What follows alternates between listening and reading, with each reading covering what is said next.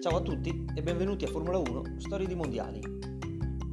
Dopo un po' di anni in cui lo sviluppo dei motori turbo è stato portato all'apice, nel 1987 la federazione si vede costretta a porre dei limiti per contenere o addirittura ridurre la potenza. A questo proposito venne introdotta una valvola fornita direttamente dalla FIA denominata pop-off, la quale bloccava le atmosfere del turbo fino ad un massimo di 4. Inoltre, dopo averli vietati per alcune stagioni, tornano i motori aspirati, proprio per contrastare, tra virgolette, la pericolosità dei turbo. Fece ritorno così il mitico Ford Cosworth in una veste aggiornata, rinominato DFZ.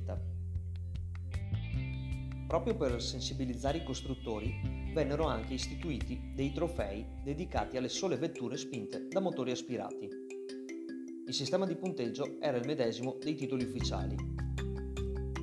Il trofeo Jim Clark, che premiava il miglior pilota, fu vinto da Jonathan Palmer, alla guida di una Tyrrell, che invece si aggiudica il trofeo Colin Chapman, riservato ai costruttori. Per quanto riguarda il campionato vero e proprio, la Williams Honda rimane la vettura da battere. Alla guida ci sono sempre Nigel Mansell e Nelson Piquet. A sfidarli il campione in carica Alain Prost e il nuovo compagno di squadra in McLaren Stefan Johansson, al posto di Keke Rosberg che saluta. In Ferrari Michele Alboreto e Gerhard Berger. In Lotus Ayrton Senna e il primo pilota giapponese in Formula 1, Satoru Nakajima. Proprio nella Lotus del giapponese venne installata nel corso della stagione una telecamera che per la prima volta trasmise le immagini direttamente da una monoposto. I moderni on-board. Il Giappone, tra l'altro, dopo dieci anni di assenza, ospita per la prima volta una gara nel nuovo circuito di Suzuka. A livello di fornitore di pneumatici, dopo il ritiro di Pirelli, resta a Goodyear il monopolio del Circus. La stagione inizia il 12 aprile in Brasile e termina il 15 novembre in Australia dopo 16 gare, di cui le solite 11 valide per il titolo. Le prime 6 gare vedono tre vincitori diversi.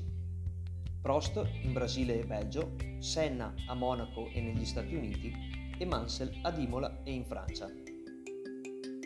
Quest'ultimo raggiunge quota 3 al settimo appuntamento in Gran Bretagna mentre il compagno di squadra Piquet, ancora secco di vittorie, centra il quinto secondo posto della stagione, che gli permette di restare attaccato alla vetta a pari punti con il compagno di squadra e sotto di uno rispetto a Senna.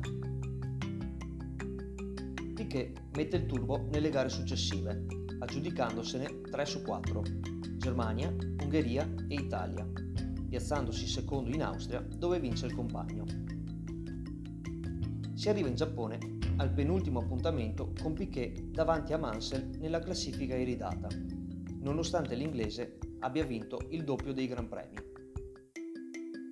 Durante le prove libere Mansell uscì di pista, sbattendo violentemente contro le barriere, al punto di vedersi costretto a saltare gli ultimi due Gran Premi a causa delle contusioni riportate alla spina dorsale. Fu così che Nelson Piquet divenne, con due gare di anticipo, campione del mondo di Formula 1 per la terza volta, eguagliando campioni del calibro di Jackie Stewart, Niki Lauda e Jack Brabham. Le ultime due gare vennero vinte da Gerhard Berger, con una rinata Ferrari che non vinceva da metà stagione dell'85. Il titolo costruttori venne vinto dalla Williams con quasi il doppio dei punti rispetto a McLaren. 137 a 76.